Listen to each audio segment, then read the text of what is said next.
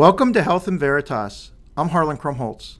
And I'm Howie Forman. We are physicians and professors at Yale University. We're trying to get closer to the truth about health and healthcare.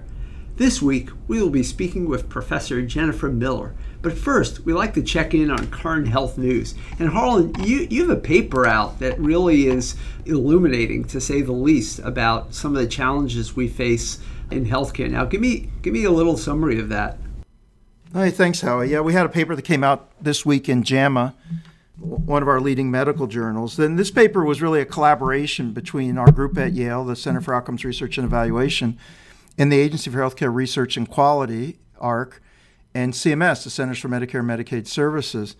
And it, and it sought to answer the question what's the state of patient safety within U.S. hospitals? We know that many people get hospitalized and unfortunately suffer from unintended adverse consequences. They, they have events that are related to the way in which we deliver care, and lapses in patient safety are a major cause. And we've known this for a long time. In, in 1999, there was a big Institute of Medicine report that was called To Err is Human that got us thinking that we shouldn't just be urging people to be more vigilant, healthcare providers, doctors, and nurses, to be more vigilant. Remember to do the right thing. Be careful. You know, we, we, we needed to move from an era where we were just urging at the sidelines for the system to get better, to putting in place systems that would protect patients and ensure their safety.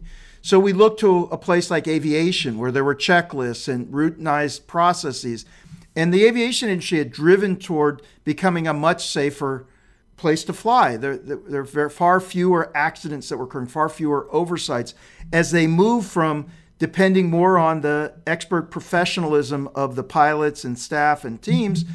to depending on that plus having in place lots of systems that would ensure that they never left without a full fuel tank, for example, because there was redundancy of effort and lots of people were checking in.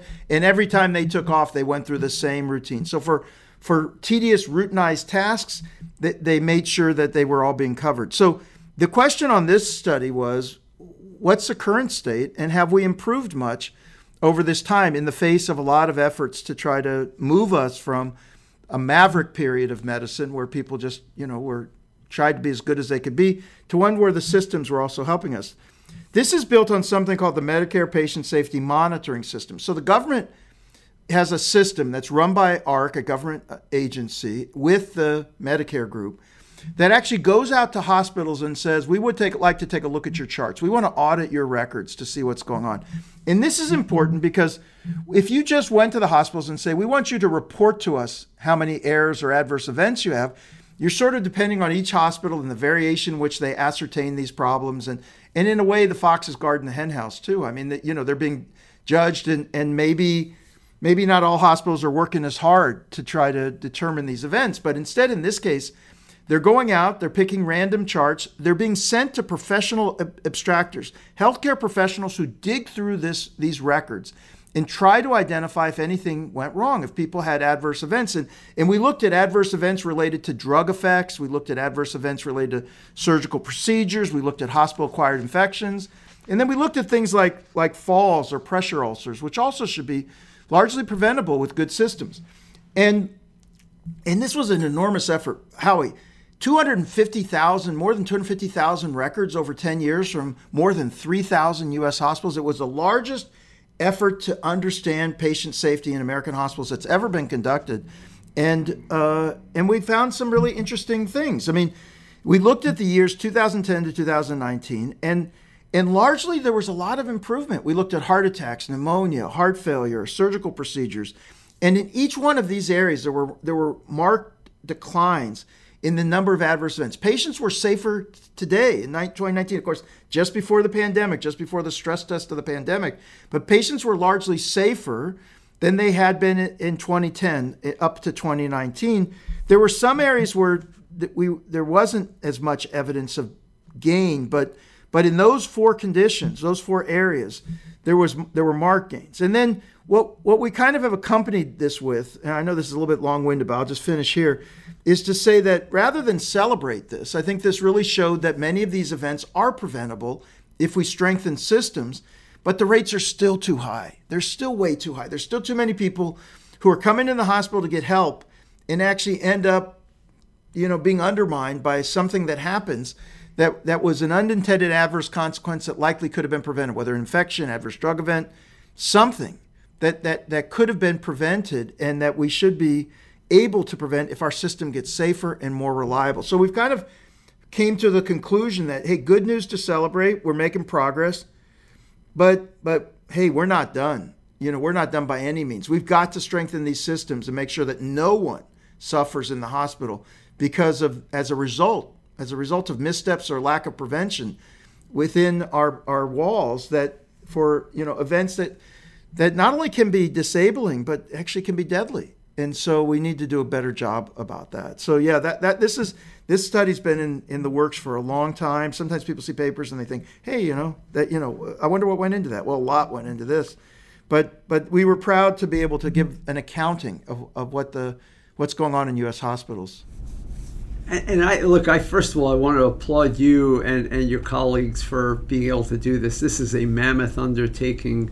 Uh, and as you point out, there's been very few studies that have had sort of the breadth of, of survey that, that you've had. I mean, the New York, I think uh, New York State Hospital study by Harvard was done like 40 years ago now. Um, and that was an extensive chart review. So we don't do this that often. Like what you've done is like a once in a generation type effort. But um, one of the things is like you make it sound like the glass is half full and the glass is half empty.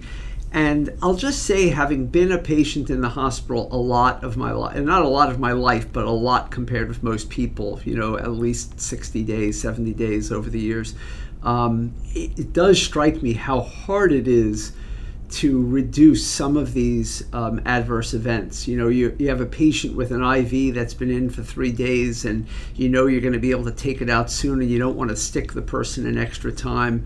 Uh, you you, you want to take a Foley catheter out as soon as possible to avoid uh, infection, but you leave it in one extra day because the patient's afraid of, of going through the night not being able to urinate or something. There's so many things that you start to fixate on when you're a physician as a patient.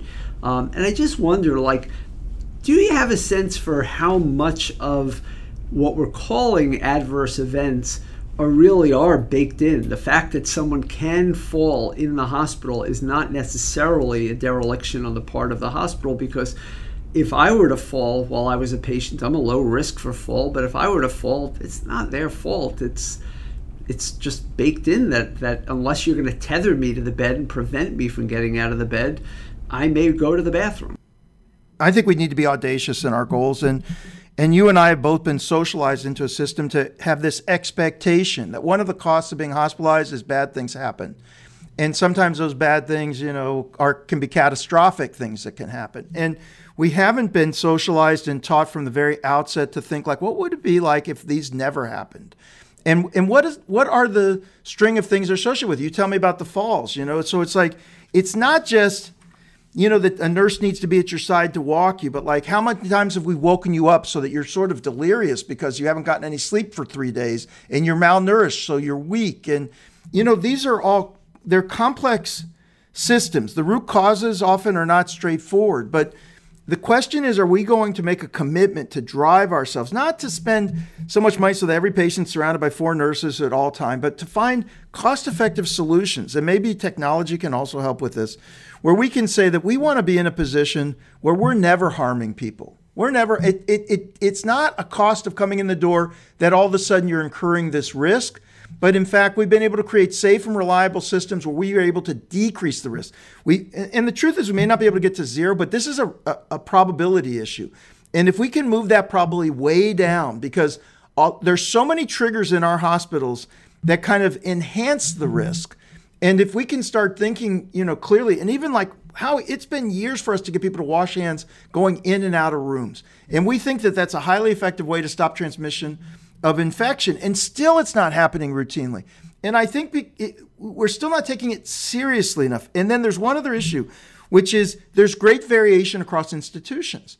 So, it, you know, that's why I think this is actually remediable because there are places that are able to achieve quite remarkable rates of, of, of low rates of harm compared with others. And so I think it's a matter of us prioritizing. Look, everybody wants to look at the bright, shiny object in medicine. What's the new drug? What's the new this? What's the new that? But a lot of this blocking and tackling on the basics can lead us to great returns in terms of benefit for patients. And, and our patients expect it. They don't come into the hospital expecting to be harmed.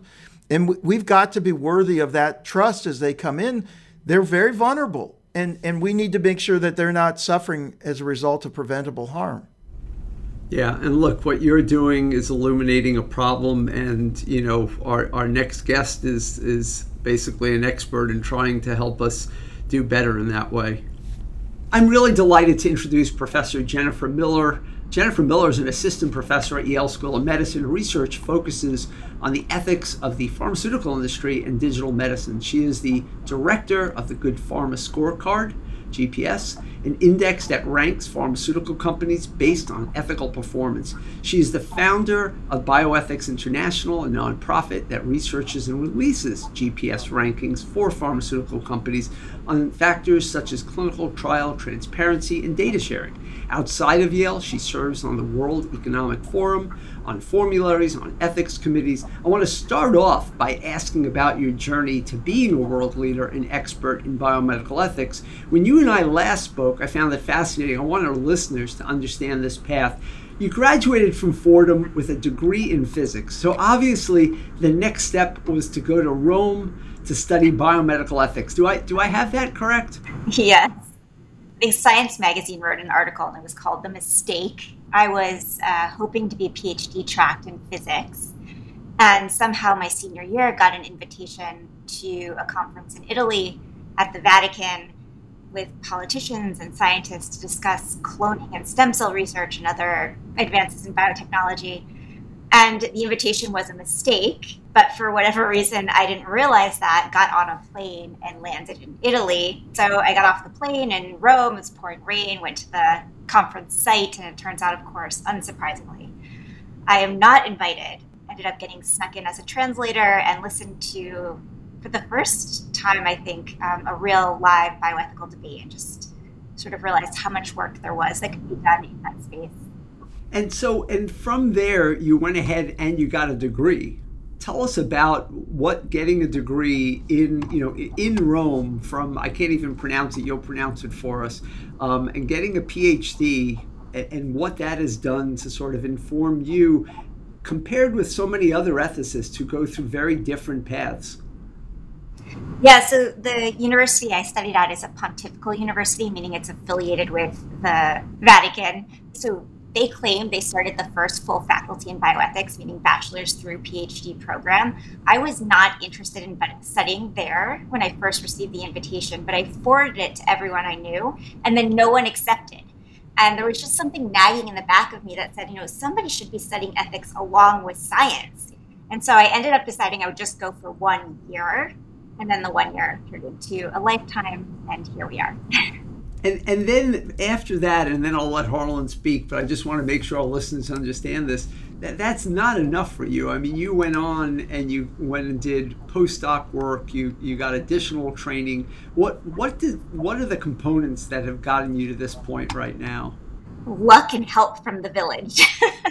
right, I think you can't do anything without help from a lot of mentors and supporters. But yeah, after graduating with the PhD in bioethics and having done my dissertation on focus on ethical standards for the pharmaceutical industry, sort of cataloging the problems that we know about companies and then developing corresponding normative standards that we'd like to see companies implement in order to address the problems. I sat back and I realized ethics focuses a lot on what you shouldn't do. To some extent, what you should do, but it doesn't focus enough, at least back then, on how to get the good implemented, right? How to create space for ethics to flourish within institutions and sectors. So I ended up getting a, a postdoc. I took a lot of fellowships. One at Fordham studying business ethics. Then I went up to Harvard for three years to study institutional corruption, which just means studying the factors that influence an institution to deviate from its mission, whatever that mission is. And then I again delayed my start as a faculty um, person to study uh, at Ballas down at Duke regulatory governance theory. So, how do you regulate and govern an industry? All to get towards this space of how do we sort of move the pharmaceutical and the healthcare innovation space to be more ethical, more patient centered. How do you think about this moment in the field? Because what I see are like too few bioethicists around, too few, you know, sort of rigorous approaches to trying to construct our ways to think through these problems and then reach pragmatic solutions that can iterate over time. It's it's almost external to the whole process, and and I I worry about that. I'm so glad when you joined our faculty. I'm so excited whenever I talk to you about you know the opportunity to think through problems, but but it just seems like you know you're you're unusual. There are not enough people, and we don't have enough processes in place to manage the large number of challenges that are coming our way. Yeah, so you're you're in good company. James Childress, one of the early founders of the field or pioneers in the field, he often would conceptualize bioethics as a work in progress, right? That you're applying theories and normative frameworks to uh, situations that are changing, right? We're learning more, we have more empirical data over time, the technology is evolving. So what you said is absolutely right. Taking a learning a learning perspective or approach to bioethics is important, right? Iterative, right? Constantly updating your, your analysis based on new information and new advances. Yeah, it just seems like we need to bring some. I just want to give a shout out to Bernie Lo, who was an early mentor of mine, who within UCSF was able to to carve out a very successful career in the area of bioethics and to try to integrate, as you have, action into practice. And, and I remember talking a lot about the work that Al Jonsen did that sort of was formative for me anyway in my training. But, but between the time that I worked with Bernie and the time I met you, my interactions with people in bioethics, I mean, Zeke Emanuel aside, and Zeke's kind of got his own sort of path and lane, particularly, you know, the way he's been able to manage policy, ran bioethics at NIH for many years. And Art Caplan, give a hat tip to Art, you know, about being in the public domain and really interacting with the public a lot around these issues. But I just don't think it's enough. You know, it's not it's not nearly enough. And part of me, you know, thinks that that we need more examples of how this makes sense. So maybe this leads to getting you to talk a little bit about what you've done pragmatically, I mean, with this scorecard. Like, how have you tried to match the theory with practice and actually make change within within medicine and healthcare? Yeah, I mean, it's a it's actually a big question what role bioethicists should play. I definitely have taken more of an activist role lately, but using, uh, you know, founded on empirical research and qualitative studies and all that stuff. Uh, yes, big project that I think everyone knows about is the Good Pharma Scorecard. And it's an index that ranks pharmaceutical, biotech, and med device companies annually on their bioethics and social responsibility performance to do a couple of things. It helps set clear goals and targets for the sector, right? To say what good looks like, what we should be aiming for altogether, and then help us track progress on those goals over time, which also recognizes where there are best practices and catalyzes better behaviors or performances where needed. Um, so I, I agree with you, right? I think that we don't want to just think about what what the problems are and what we should be doing, but create incentive design mechanisms and other use other tools to help. So, so just to be clear about this, tell me what problem you were seeking to solve with this. What was the problem to solve? Yeah, so we use a lot of medicines and vaccines, but at the same time, very few people trust the pharmaceutical industry. 91% think that the industry puts profits before people, and only 9% think that they're honest and ethical. And from the outside, it's actually really hard to tell what's going on within companies, whether these are, you know, the distrust is misperceptions, right, and, and based on old data, old issues, or outlier cases, or actually if there are genuine and widespread problems within the sector today that need to be changed. And you know, the truth is probably somewhere in the middle. Um, and so the scorecard started out as prevalence studies, right? Let's just design prevalence studies to understand what's going on within companies and bridge those asymmetries of information. The prevalence studies overwhelmingly showed problems. Like none of the prevalence studies said, hey, companies are doing great. Just tell us more about what you mean by prevalence studies.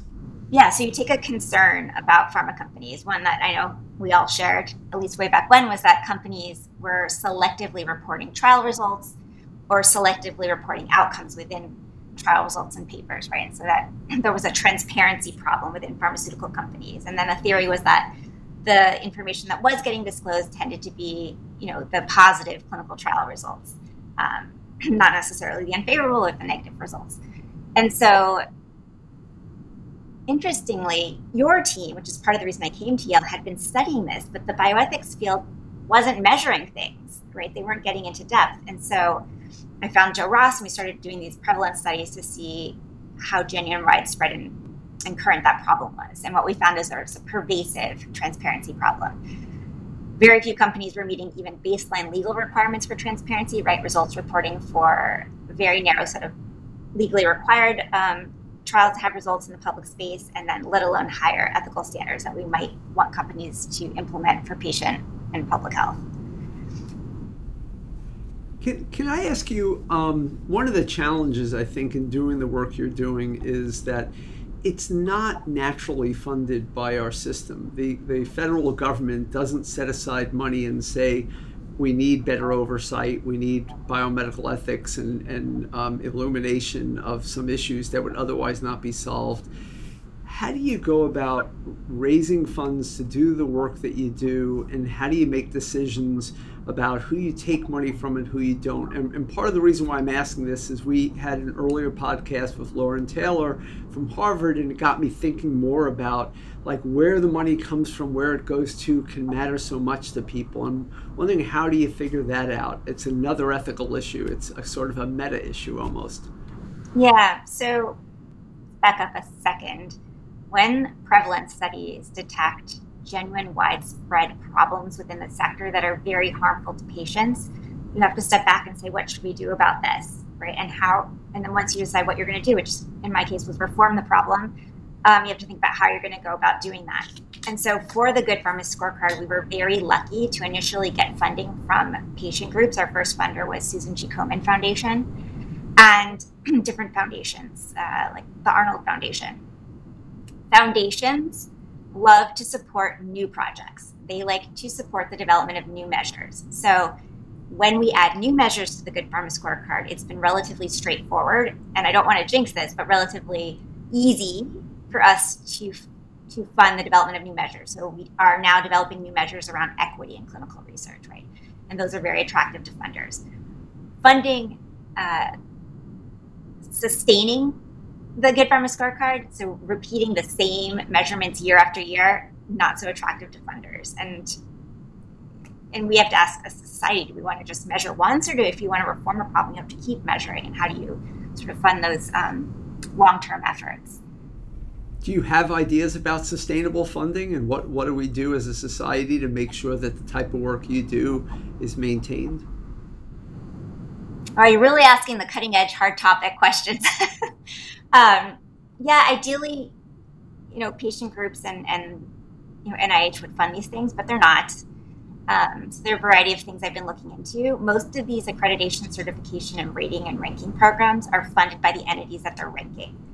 So Kimberley certification for you know conflict-free diamonds are funded by industry, credit rating agencies, the institution wants the credit uh, rating funds. Wasn't always the case. Before 1970, the investors um, funded the, the credit rating agencies. So you could take a fee for service model, which is not what we did because we rank every company regardless of you know what they do. It's not fee fee for um, fee for review.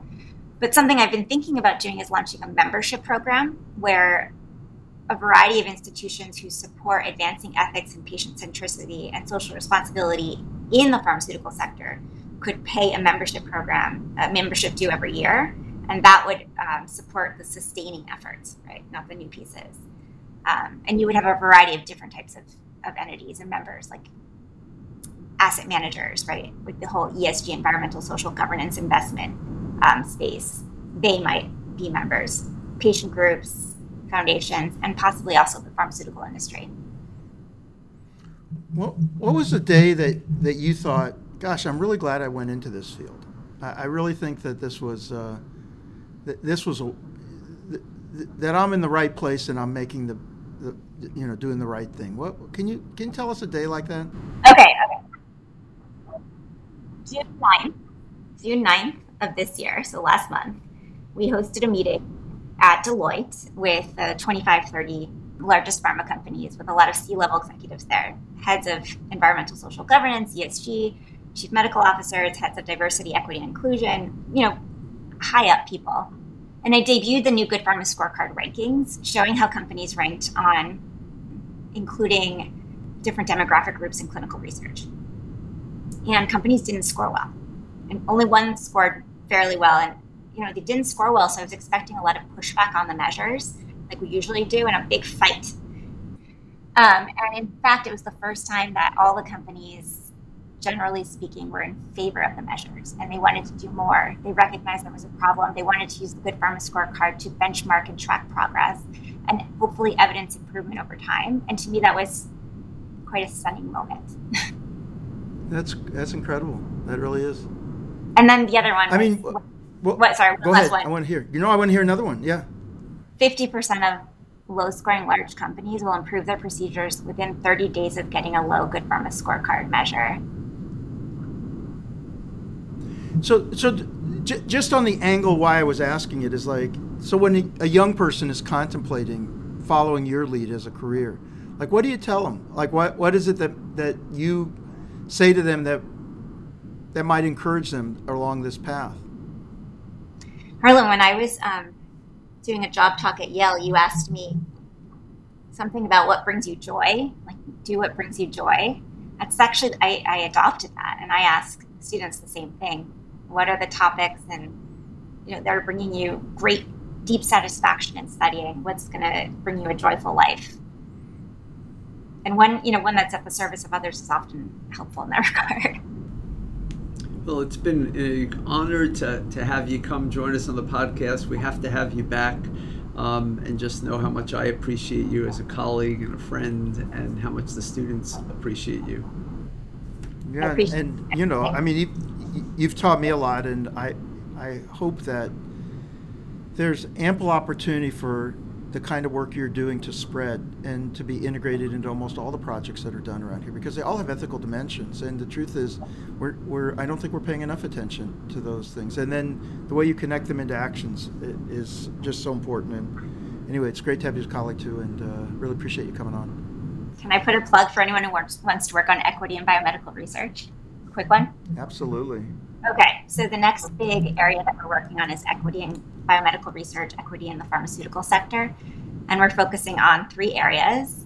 Uh, one, who we're enrolling in clinical trials, right? We tend to test drugs on patients who are younger, healthier, more likely to identify as white, and often sometimes more, more likely to be male than real world patients. So the next Good Pharma scorecard is developing fair inclusion and representation measures. Um, so comparing enrolled trial participants to the patients with the conditions targeted by a study, looking at which drugs and medicines we're bringing to market and which conditions and diseases we're targeting with our research, right? So, how do we set fair and equitable um, research agendas, right, that are helping everyone, not just the select populations? And then this is a growing edge. Tend to test drugs in high income countries, even though often you know the rest of the world non-high income countries need the drugs and there are concerns that clinical trial data may not extrapolate across geographic regions.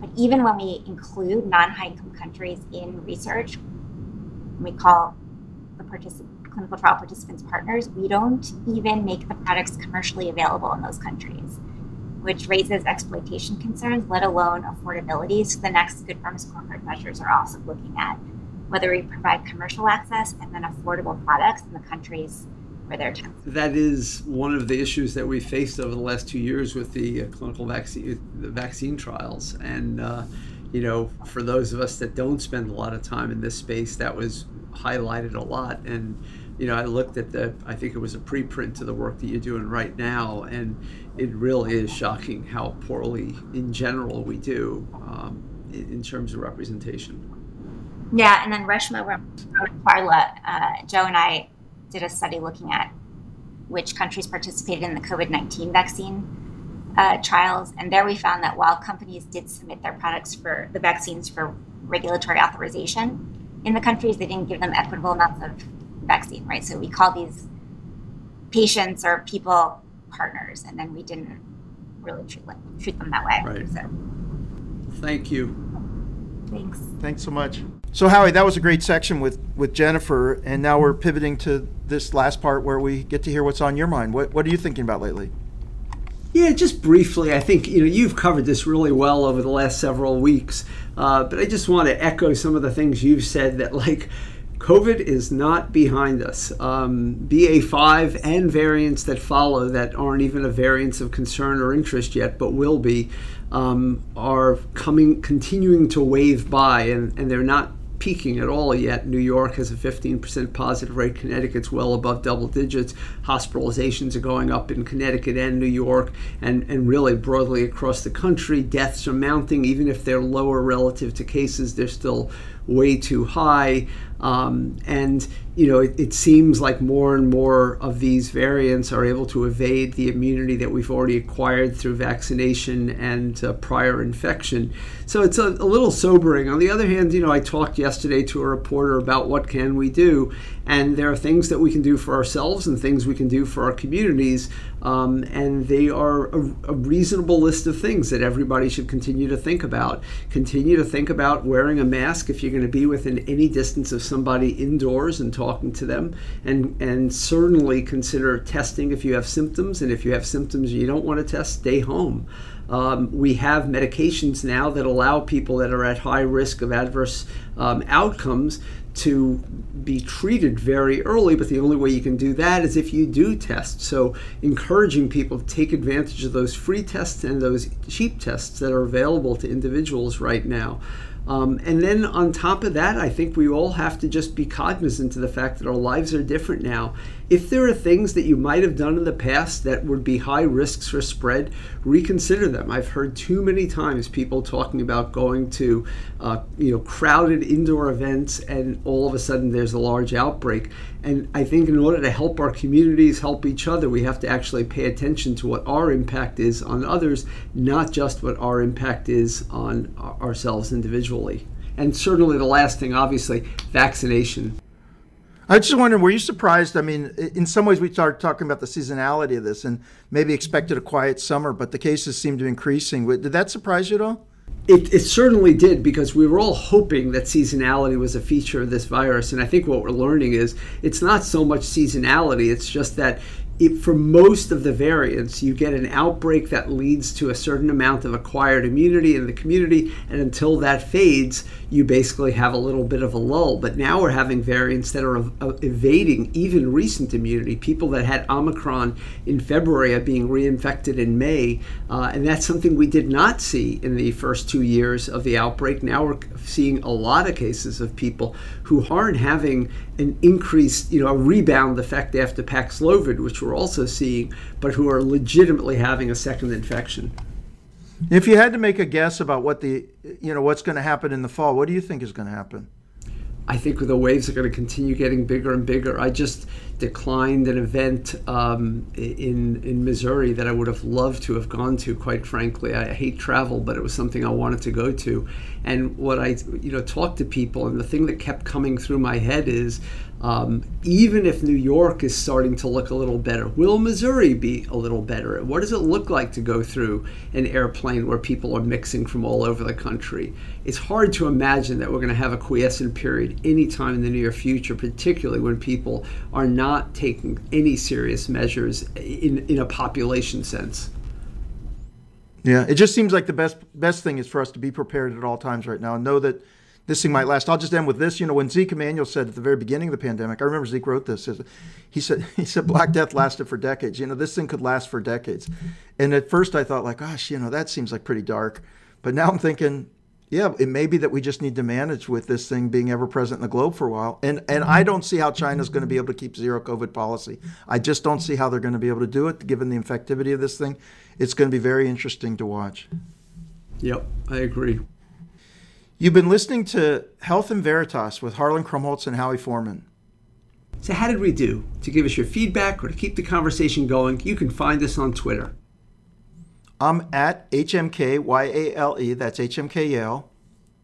And I'm at the Howie, that's at the Howie, T H E H O W I E. You can also email us at health.veritas at yale.edu. That's health.veritas at yale.edu. Aside from Twitter and our podcast, I'm fortunate to be the faculty director of the healthcare track and founder of the MBA for Executives program at the Yale School of Management. Feel free to reach out via email for more information on our innovative programs, or you can check out our website at som.yale.edu backslash EMBA. Health and Veritas is produced with the Yale School of Management. Thanks to our researcher, Jenny Tan, and to our producer, Miranda Schaefer. Talk to you soon, Howie. Thanks very much, Harlan. Talk to you soon.